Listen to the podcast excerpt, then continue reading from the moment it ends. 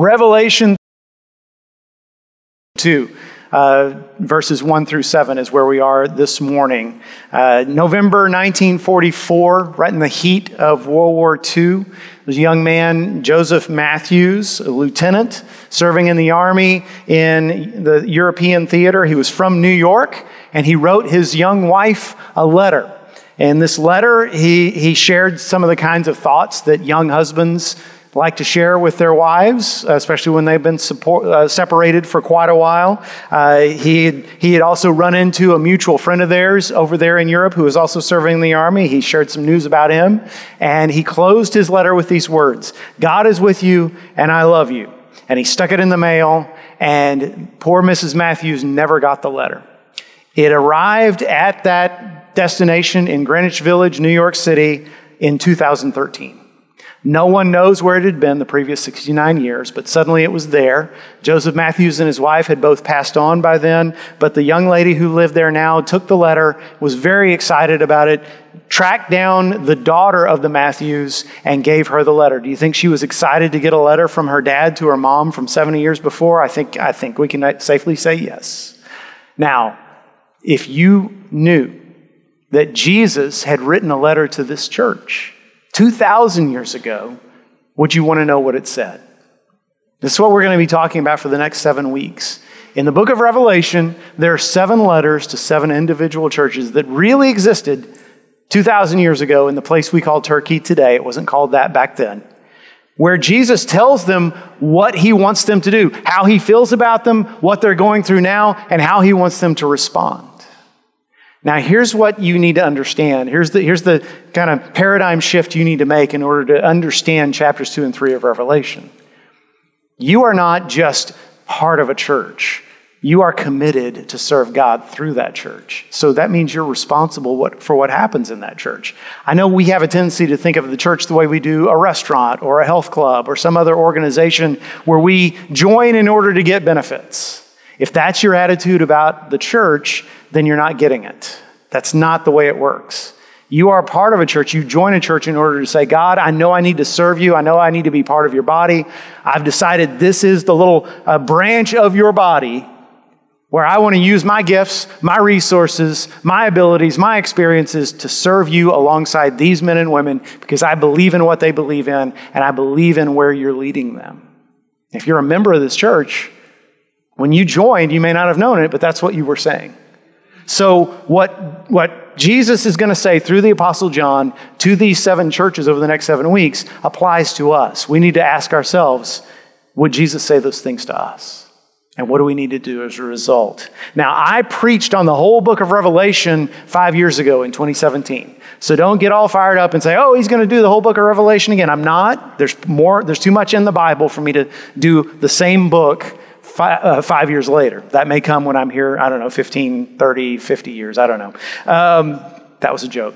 So if you want to listen to the sermons I preached 5 years ago, good for you. Makes me very happy. It's on our website. You're welcome to look. But we are just going to be focusing on these 2 chapters. Now, one mistake you make, and I said this 5 years ago, and I haven't changed my mind.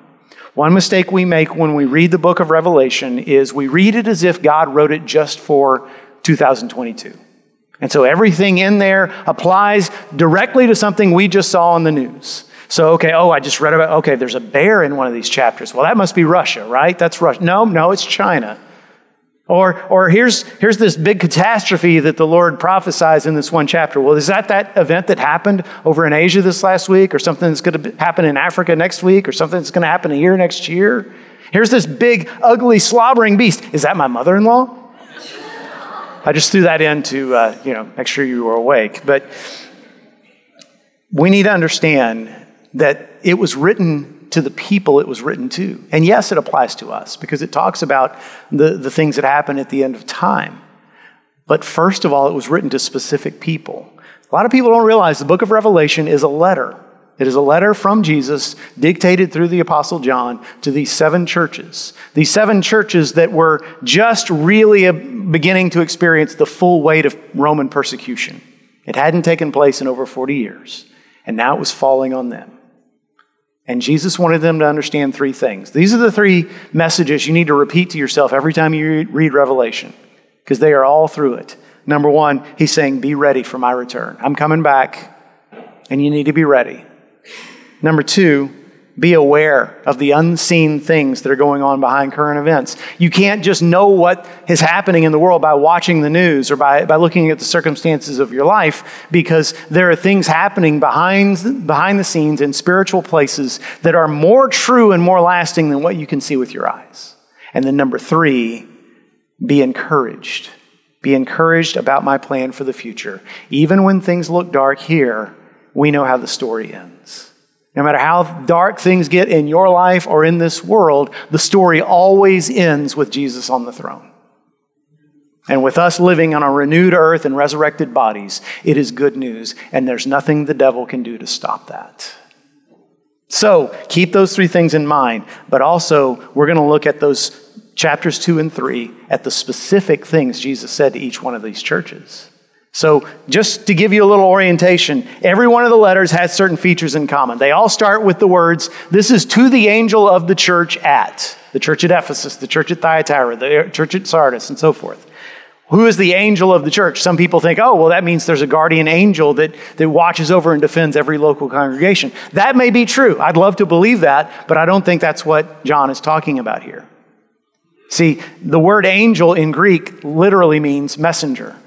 And remember, the book of Revelation is written in an apocalyptic format, which means it's basically written in code.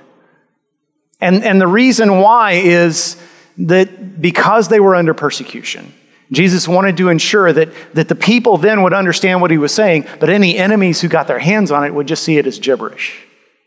Now, that's part of a problem for us because we argue and disagree on what the code means, but we agree on those 3 points I just made. Be ready, be aware, be encouraged. That's the main point.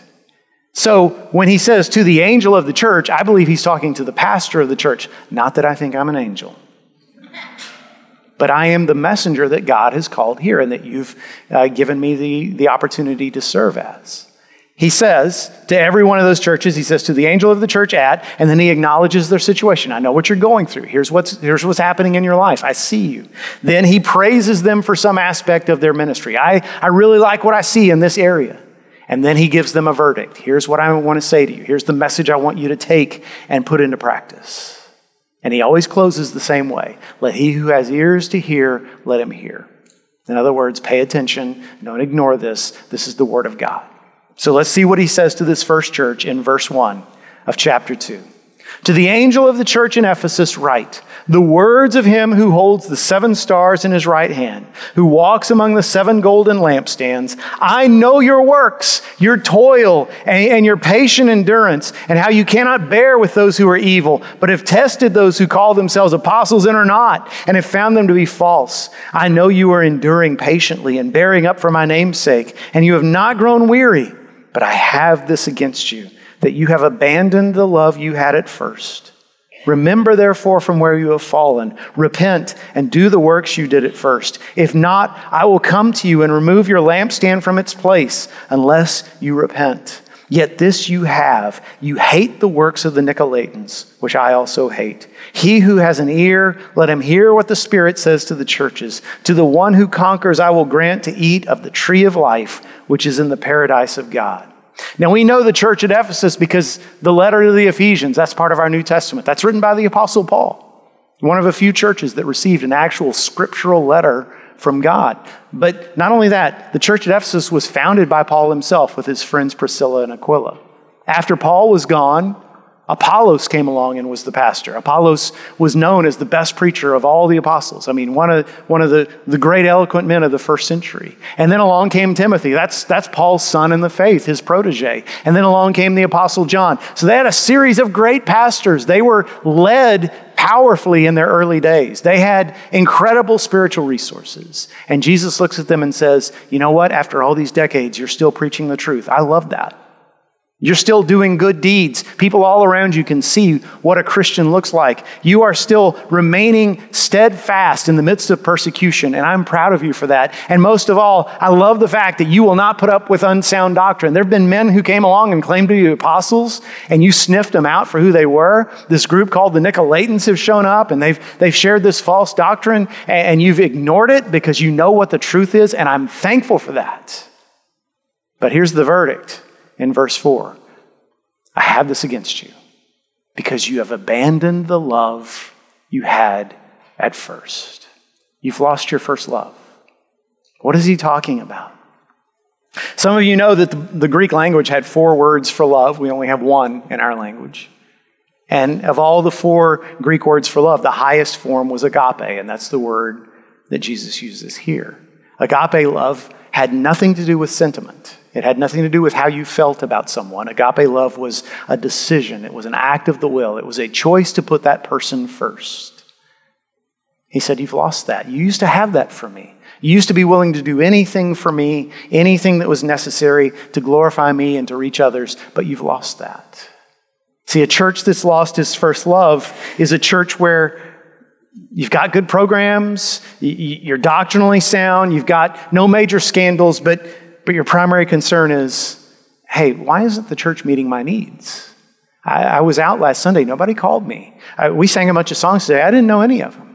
I don't like the kinds of programs we have now. They're not the things that I want. When is the church going to meet my needs? And why do they keep asking me to go and volunteer to reach out to these people outside the church? What do those people have to do with us? It should be about us, right? That's what happens in a church that has lost its first love. Whereas a church that loves Jesus is a church that says, what do we need to do to glorify God? What can we do to make his name known in our community?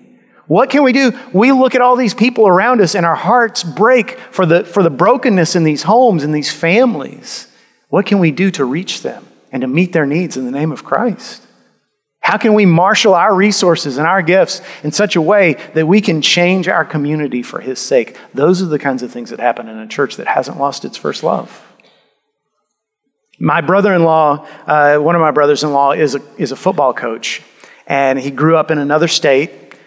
So he has friends from that home state, and they are football coaches too. They came to visit him one time, and they said, hey, Steve, you know, we've heard all about how great high school football is in Texas, so we're not going to be able to be here on a Friday night, but can you take us to a practice so we can see what they have? And so Steve thought to himself, and he thought, well, you know, probably year after year, the best program in this area is Katy High School. I'm sorry if I hurt anybody's feelings, but they are. And so Steve and his buddies go to the Katy High School football practice. Now, I'll just say, I love football, but football practices are dull as dirt. There's nothing to see. There's just a few guys out there, half-heartedly going through drills, and the other guys who aren't going through drills at the time just sit around on their helmets, shooting the breeze, talking about girls or whatever. And this was different.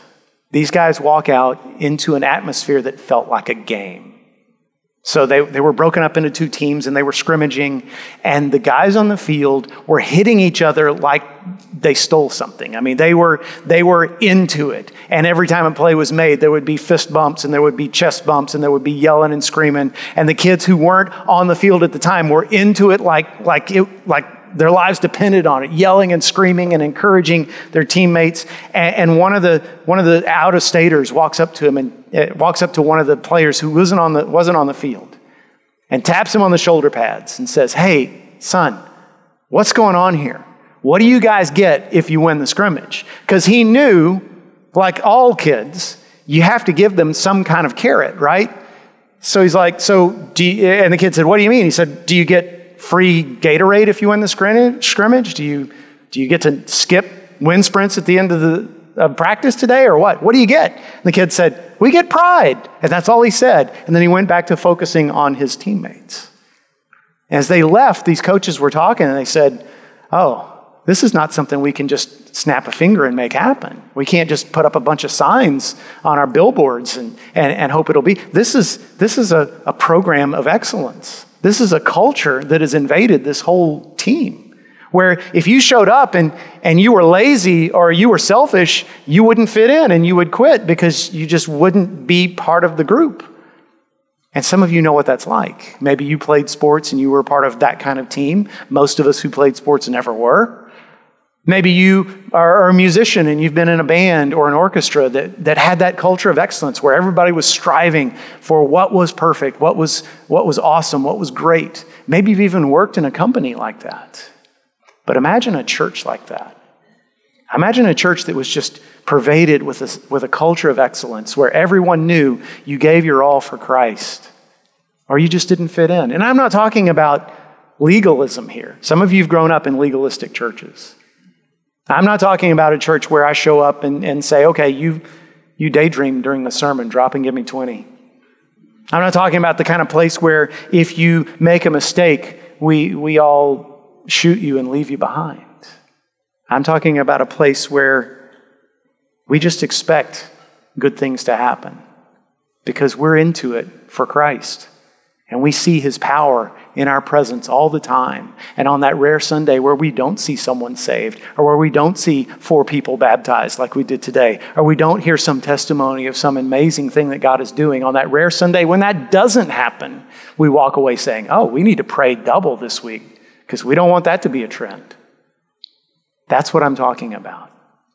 And I don't know if Jesus would give us the same verdict. I don't know if He'd say, you, First Baptist Conroe, have lost your first love. But I do wish we were that kind of church that I just described. And if you don't, what's wrong with you? And I mean that in love. What's wrong with you? So how do we get there? How do we see that happen? Let's look again at the instructions that Jesus gave the Ephesians in verse 5. 3 things. Number 1, He says, remember. Remember from where you have fallen. And He's not talking about nostalgia here. And I know in this service we've got a lot of young people, but there's also some folks that have been in this church a while. I'm not trying to out anybody or embarrass anybody, but I want you to raise your hand if you've been in this church more than 5 years. Okay? Keep them up if it's been more than 10. How about 15? How about 20? How about more than that? Okay. We've got some people who've been in this church a while and they can tell some stories. The rest of you who are newer, listen when these people speak, because they will tell you stories of when this family got saved or when this family was transformed because the dad got saved or the mom got saved or one of the teenagers got saved. And they'll tell you the stories about when that person who, when I met them, was no good at all and just didn't care about anything but himself, and then not only came to know Christ but grew into such a disciple. He had like a train of people who came to Christ because of him. And this woman who came into us and was so timid, she was like a mouse, and then she became someone who started churches and served God overseas and was an inspiration to us all. They will tell stories of lives changed in this church's history. This church has been here 130 years. You don't think God's done some amazing things over the course of that history? So remember that. Keep that history alive. But not only that, think about your own life.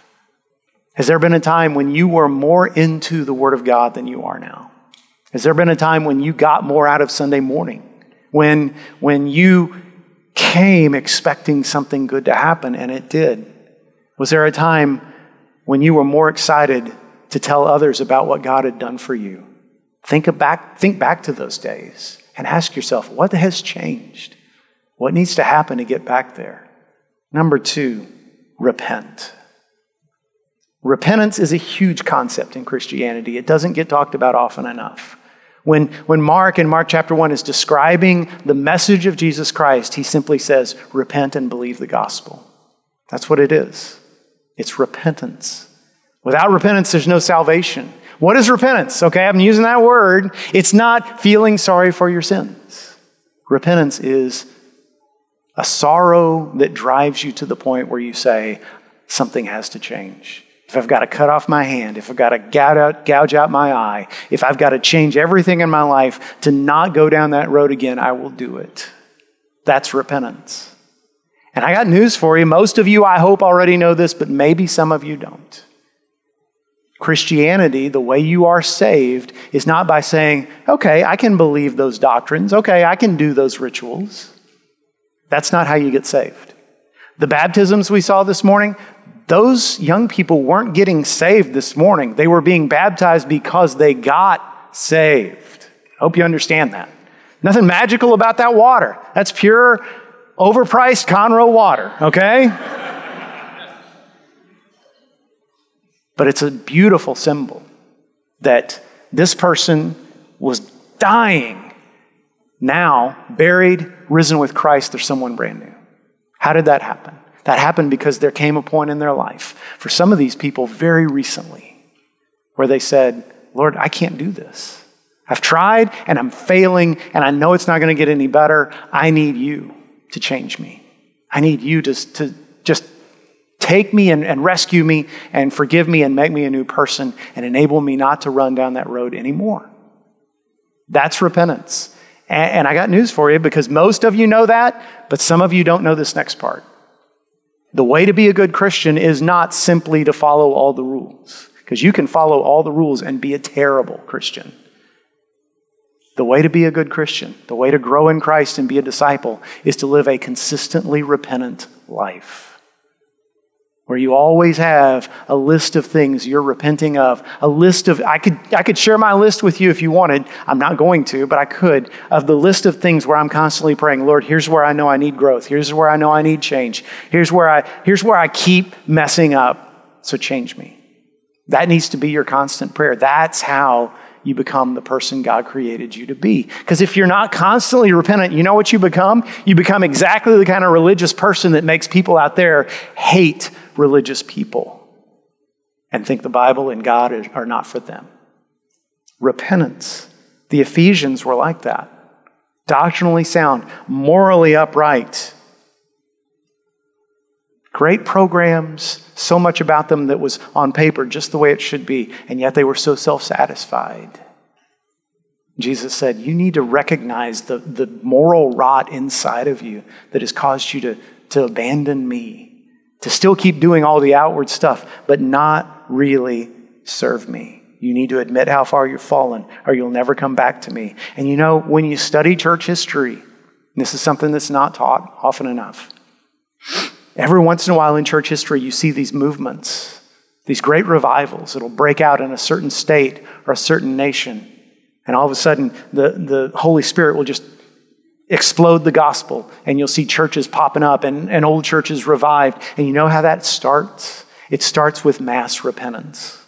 Every time, you're going to church and it's the same old thing every Sunday, and then one Sunday, a guy that you thought was the chief of all Christians gets up and says, I just have to confess to you that every Sunday I put on my Sunday best and pretend to be good, and the truth is, I'm the sorriest husband and father in this room. I've neglected my wife and I've been mean to my kids, and I need for some of you godly men to take me under your wing and mentor me and pray for me so I can be the man that I need to be. And then somebody else gets up and says, I know I pretend to be this great person, but I've got all this bitterness in my heart against people that have hurt me in the past, and I've got to let go of that. So y'all pray for me. And somebody else gets up and says, I'm a deacon in this church. I teach Sunday school in this church. I lead worship in this church, but I've never actually accepted Jesus as my Savior, and I'm doing that today.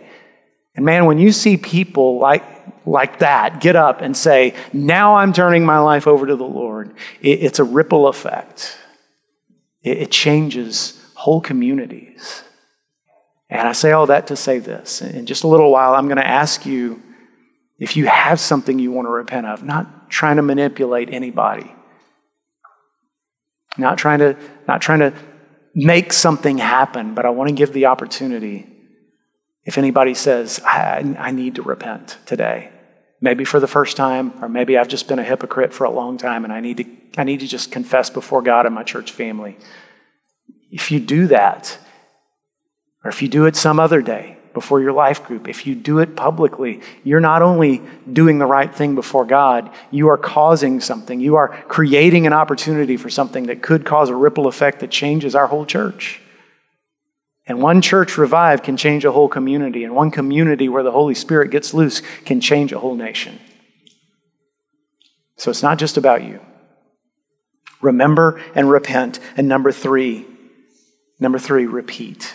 Now, I don't always do this. I'm not a big alliterative person where every point has the same first letter. That's an Adrian Rogers thing, and I am not Adrian Rogers. I recognize that. It just happened to work out this way.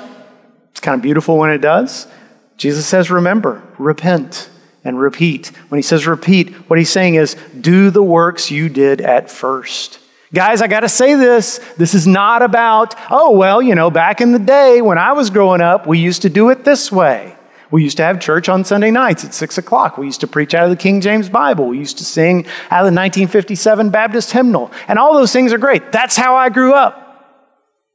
But none of those things existed in Ephesus 2,000 years ago. That's not what he's talking about. He's saying, go back to the time when you used to come and gather together, not to satisfy yourself, but to praise me. Go back to the time when you used to open my word every day and sincerely looking for me to speak to you on that day, in that particular purpose, in that particular time. Go back to the day when every person you knew, you looked at them and you said, you're in my life because God put you there for me to love you. And if you don't know Jesus, my job is to make him real to you. Go back to that day when you used to do those things. And you say, well, but what if I don't feel like it? Here's what you need to understand. I said it earlier. It's not about how you feel.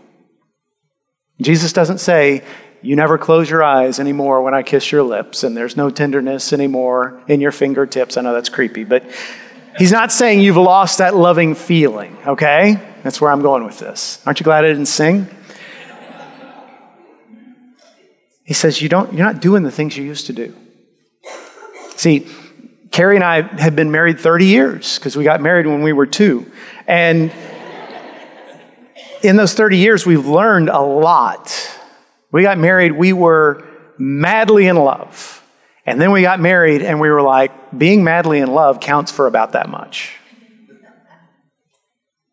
Because there were days, especially that first year, where we looked at each other and thought, you're still here?